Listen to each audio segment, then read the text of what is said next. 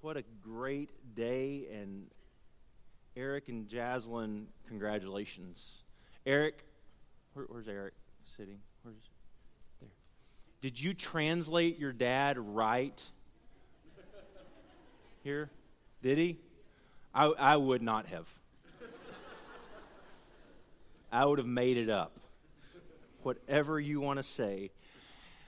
Um, we are in a series going through the book of Hebrews and looking at how the writer or the preacher of Hebrews talks about how Jesus is greater than the old system and the old ways. Um, one of the things I think we all understand in our culture is contracts. Every one of you has entered into a contract. Most of you have probably entered into a contract that at some point you wanted to get out of. But we live in this contractual culture where we have contracts for so many different things. If you buy a house, there is a mound of paperwork that you sign your name to in these contracts saying that I'm going to agree to this and this other party is going to agree to this. If you buy a, a phone, even, there is a contract that you enter into, and they say, Here, you sign this contract for two years and then a year into that contract, we're going to put out the newest, greatest phone that makes you want to break the contract so that you can get the new one and lock you into two more years of a new contract.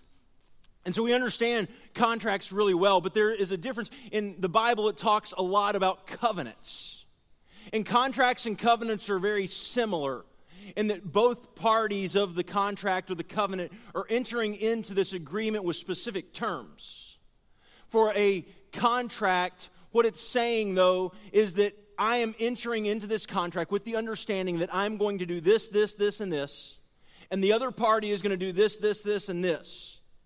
And with a contract, if one party breaks the terms of the contract, the contract is then void. Now, there are repercussions for breaking the contract. But with one party breaking the terms of the contract, it becomes void. With a covenant, it's a little bit different. Both parties are entering into this agreement with terms of the agreement I will do this, I will do this, I will do this, and you will do this, this, and this.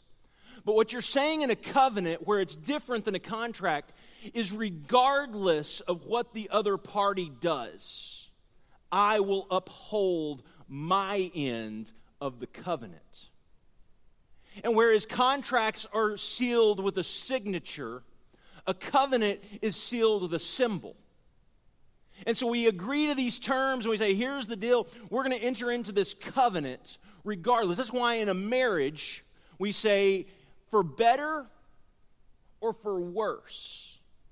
I take you for better or for worse saying that I'm going to uphold my end of the covenant regardless. And I think one of the things that's really interesting, even in our culture today, that at a marriage, the bride and groom don't actually sign anything.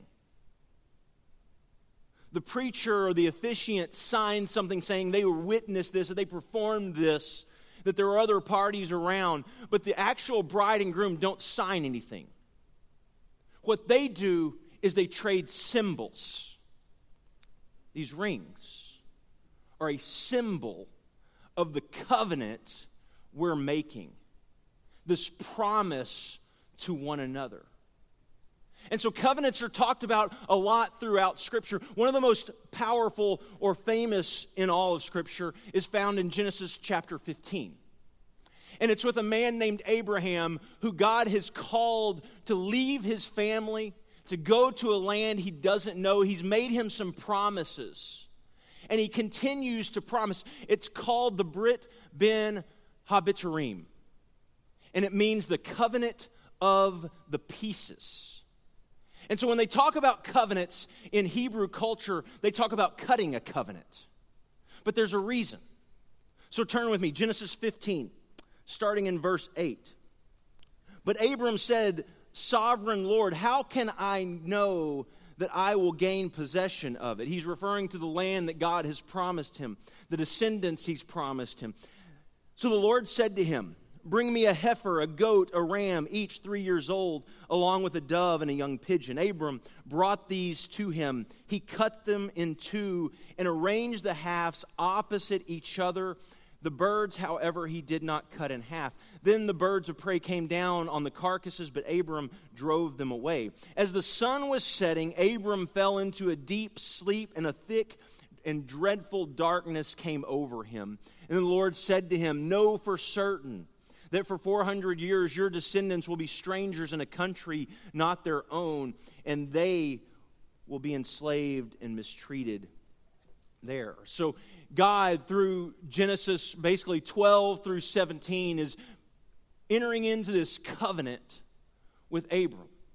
And he says, You're going to bring these animals, you're going to cut them in half, and you're going to put the pieces on each side. Typically, they would do this in what's called a wadi basically a ditch.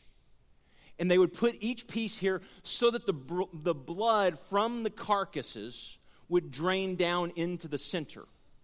And to enter into this covenant meant that both parties would walk through what was the blood path. They would walk through in bare feet this blood path, saying they agreed to terms of the covenant. And if they did not fulfill their terms in the covenant, you can do this to me. In other words, if I don't fulfill my promises that I am making in the covenant, you can cut me in half and walk through the blood. And so Abram is in this place. He's asked God, How do I know that you're going to give me possessions? How do I know that you're going to give me land? How do I know that you're going to give me the descendants? How do I know that Messiah is going to come from you? And he said there's, there's some terms of this covenant, and you see them in different places, but overall, this covenant says on Abram's part that you will be obedient to God and that you will be blameless in his sight.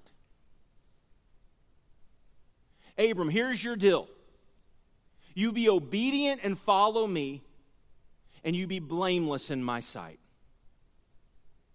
And for God, the terms of the covenant are I'm going to give you land, I'm going to give you descendants, and out of you is going to come Messiah. That's the terms of the covenant. Now let's enter in, and we're going to walk through this blood to seal the deal. It's going to be a symbol of the covenant that we're making, a symbol of the sign of the promise. And so in verse 17, it says, When the sun had set and darkness had fallen, a smoking firepot with a blazing torch appeared and passed between the pieces. On that day, the Lord made a covenant with Abram and said, Your descendants, to your descendants, I will give this land from the Wadi of Egypt to the great river, the Euphrates. He's going to give him this land. This is the promise that he is entering into. But what's really interesting in this part is Abraham's role. Because Abraham in this covenant should be entering into this blood path along with God. But something really interesting happened earlier in the story. It said Abraham finds himself in this deep sleep, in this thick, dreadful darkness consumes him, it comes over him. Why is it that this thick, dreadful darkness comes over Abram? Well, I think it's because he understands the terms of the covenant. Here's what God is promising, but here is what you're promising that I will be obedient and I will be blameless in your sight. It says, Abram is consumed basically with fear because he knows if he enters into the blood, that he is as good as dead. But what happens is there's two things that pass through the blood path. One of them is not Abram. One it describes as a fiery torch. And we know from Scripture that God is described as a consuming fire. We, we saw a pillar of fire that led Israel through the desert. And so we know a fire is representative of God. The other symbol in the blood is a smoking pot. Is there anywhere in Scripture that smoke is used to describe the presence of God? Remember Isaiah's vision as he's in the temple. And it says, Smoke fills the temple. The, the presence of God on Mount Sinai as he talks to Moses, this cloud comes down over, this smoke engulfs them. And so, here in this covenant that they are making, it's not Abram that enters in as both parties. It's God who says, Not only am I going to stand in in my place, I'm going to stand in in your place as well. And if I don't uphold my terms of the covenant, and in fact, if you don't uphold your terms of the covenant, you can do this to me. And when Jesus comes to the end of his life, he's on the cross, he's dying for humanity, and he says, It is finished. I think what he's referring to is not just my life it's the promise that was made thousands of years ago to a man named Abram in the desert. Where God said, If I don't uphold my terms of the covenant, and you don't uphold your terms of the covenant, then you can do this to me. See, covenants are significant, and they come out in Scripture in so many different places. Here in Hebrews chapter 8, it talks about a new covenant.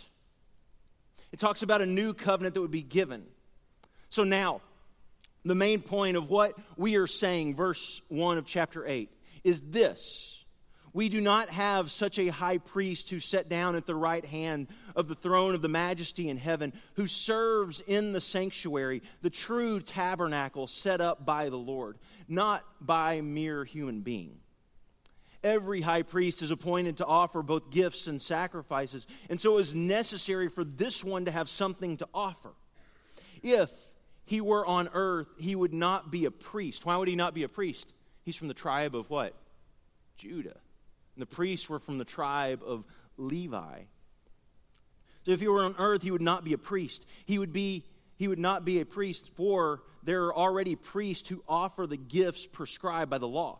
They serve at the sanctuary that is a copy and a shadow of what is in heaven. That is why Moses was warned when he was about to build the tabernacle.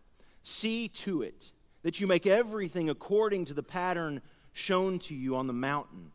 But in fact, the ministry Jesus has received is as superior to theirs as the covenant of which he is mediator is superior to the old one, since the new covenant is established on better promises. And so you have this covenant. And, and next week we're going to get into the tabernacle and, and the, the reality of it.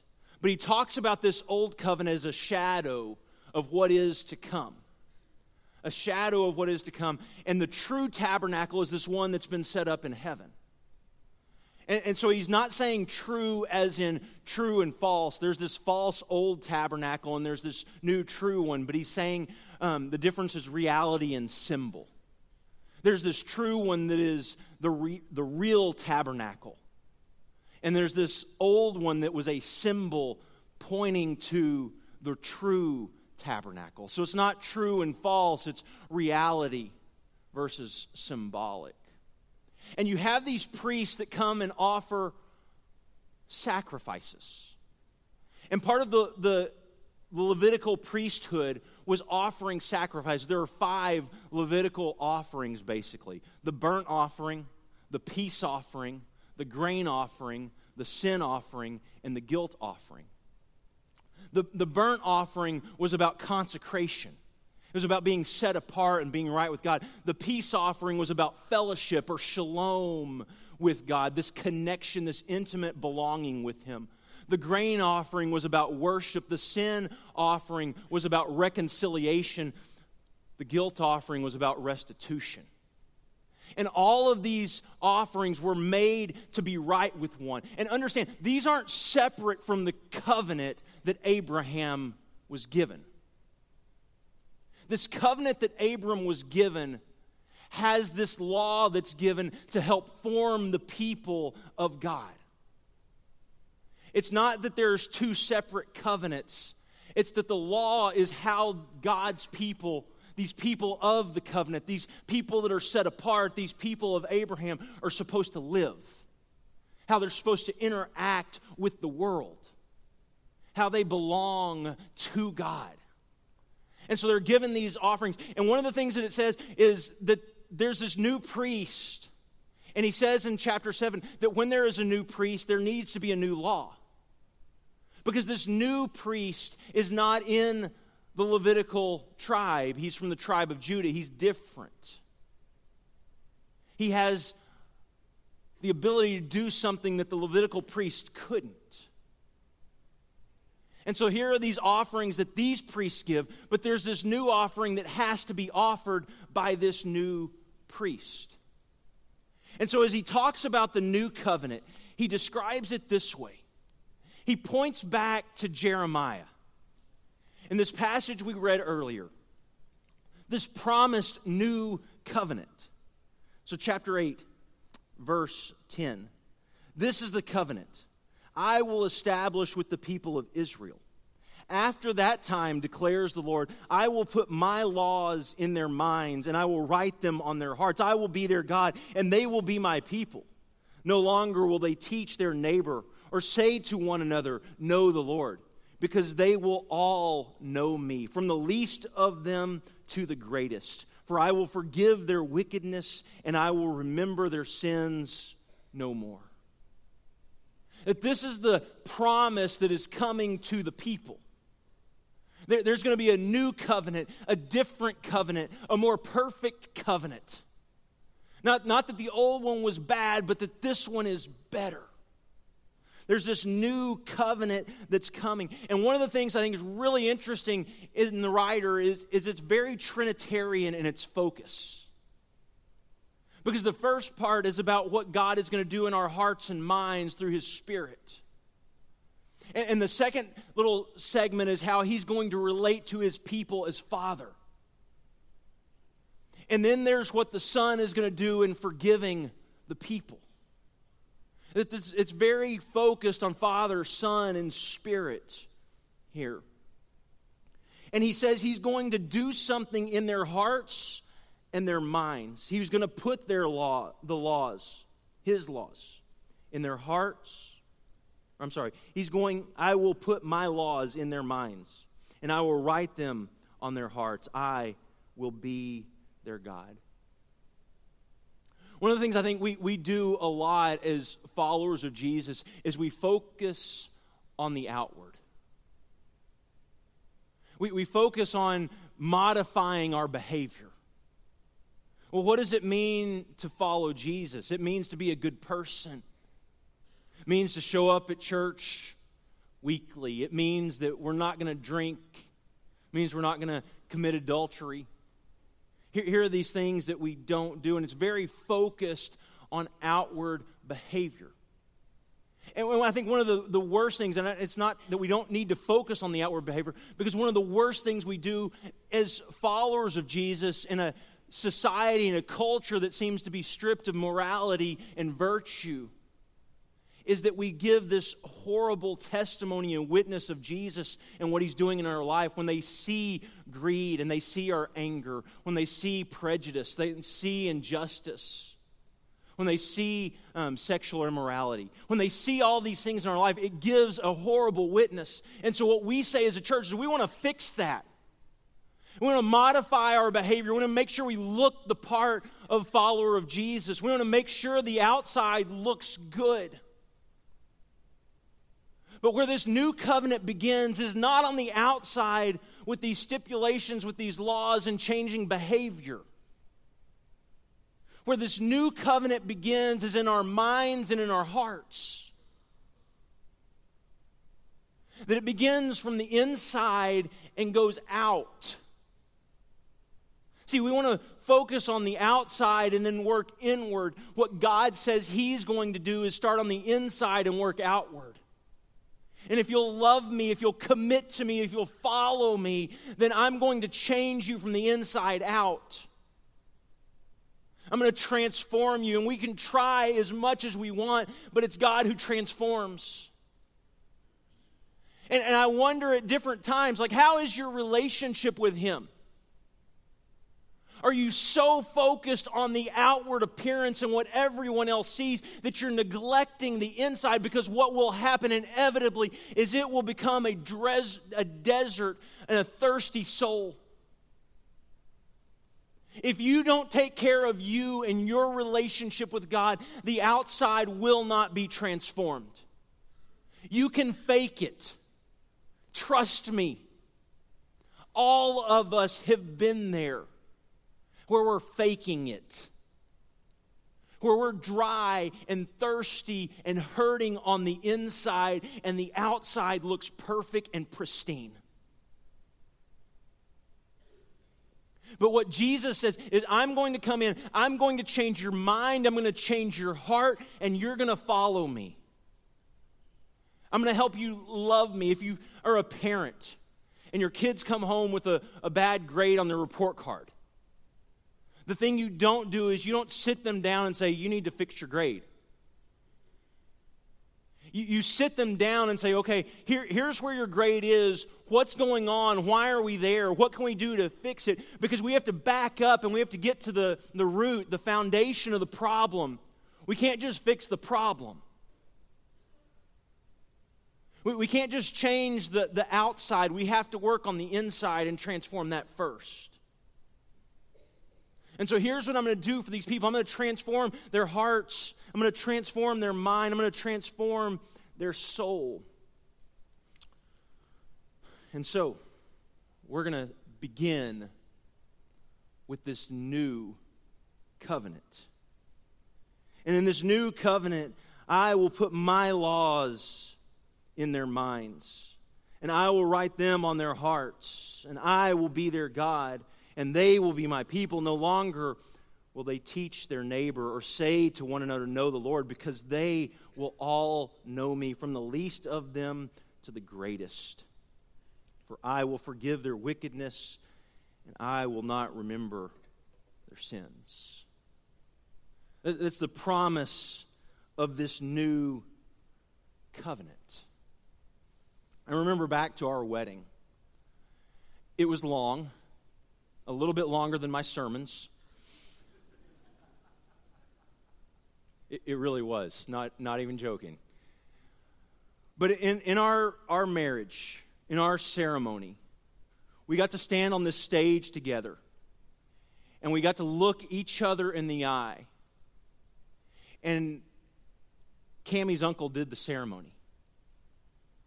And he looked at me and he said, Gary, do you promise to love her, to care for her, to commit to her, to take care of her, to be her husband, to give yourself only to her? I said, Absolutely.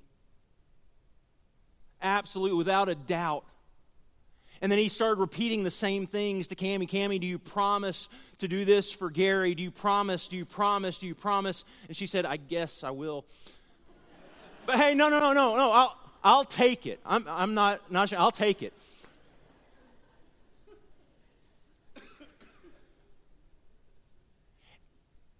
And then he looked back at me and said, Do you promise to give your life to her?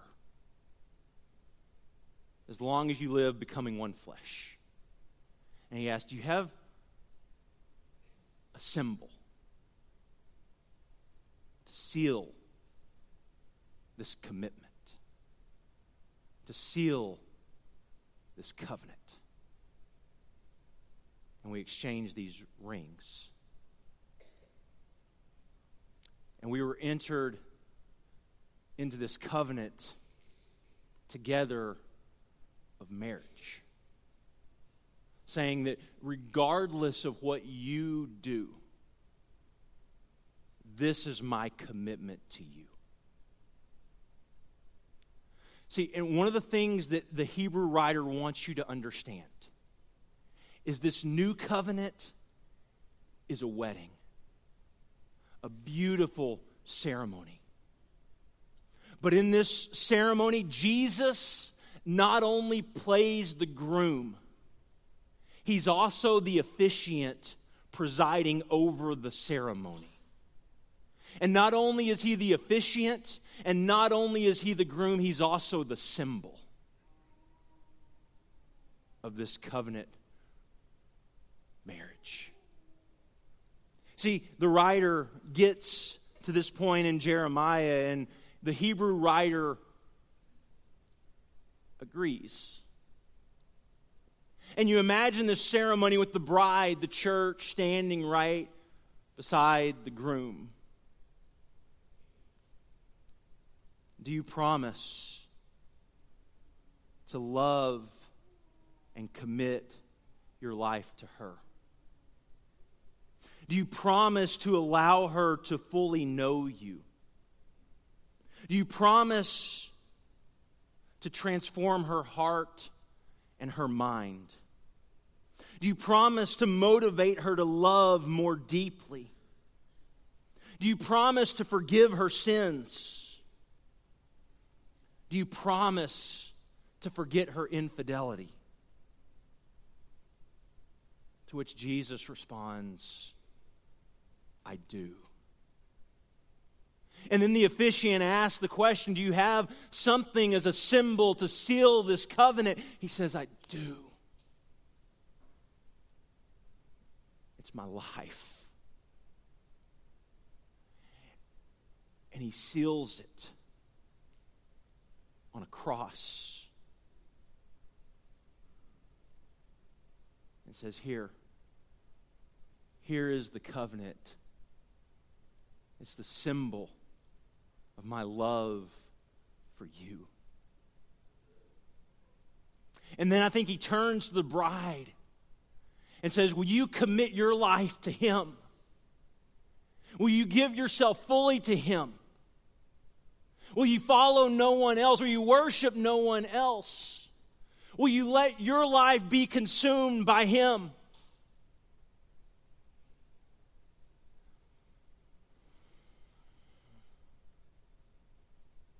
We do. We do. Do you have a symbol to seal this covenant? We do. We do. See, those waters are so much more powerful than your past because they don't just transform it, they don't just erase it, they also transform your future. They, they transform your mind and your heart as you follow Jesus. That is the beauty of those waters that it's about this new relationship, this new life, this new covenant that we've entered into. That we've made, been made one with the promise keeper. The promise keeper who, from the very beginning, in Abraham's covenant, covenant has said, I will take care of my people. And the cross is simply the place where God says, I have taken care of my people. It is my symbol, it has sealed it. And in baptism, that's why Paul talks about we enter into his death and are raised to new life with him. That's where this covenant is sealed. It's where we receive this gift of the Spirit. It's where our past is washed away. It's where new life begins. It's where hope is found. I want to ask this morning Have you lost sight of your promise in the covenant that you made? And focus so much on the outside and what everyone else sees that you've lost sight of your first love. Because it's so easy to do. Jesus says, Come. Come follow me. Give yourself to me fully and freely, and I'm going to give you life. I have this new covenant that I'm inviting you into. Come, follow me. Father, today, we pray in this place that your Spirit would change our hearts, it would change our mind, it would transform us to be the people that you have called us to be. Father, may we in every single day give our life fully and freely to you, believing, trusting in the power of the cross, the power of resurrection as we enter into this covenant relationship with you. Father, thank you for your love, for your grace, your mercy. And we pray your blessing today on your church, your people. In the powerful name of Jesus. Amen. If you want to give your life to Him today, if you want to enter into those waters, sealing this covenant, being restored, being made new, come now. Come, submit, and give your life to Him. But if we could pray for you in any way, um, we're going to have ministry staff, shepherds around this auditorium. We would love to pray for you, put our arm around you. If you have something that's a little more, um, needs a little more attention, a little deeper need, um, we'll have a couple of our shepherds in the gathering. You can go there at this time as well. So, whatever your needs, st- come while we stand and sing. Beautiful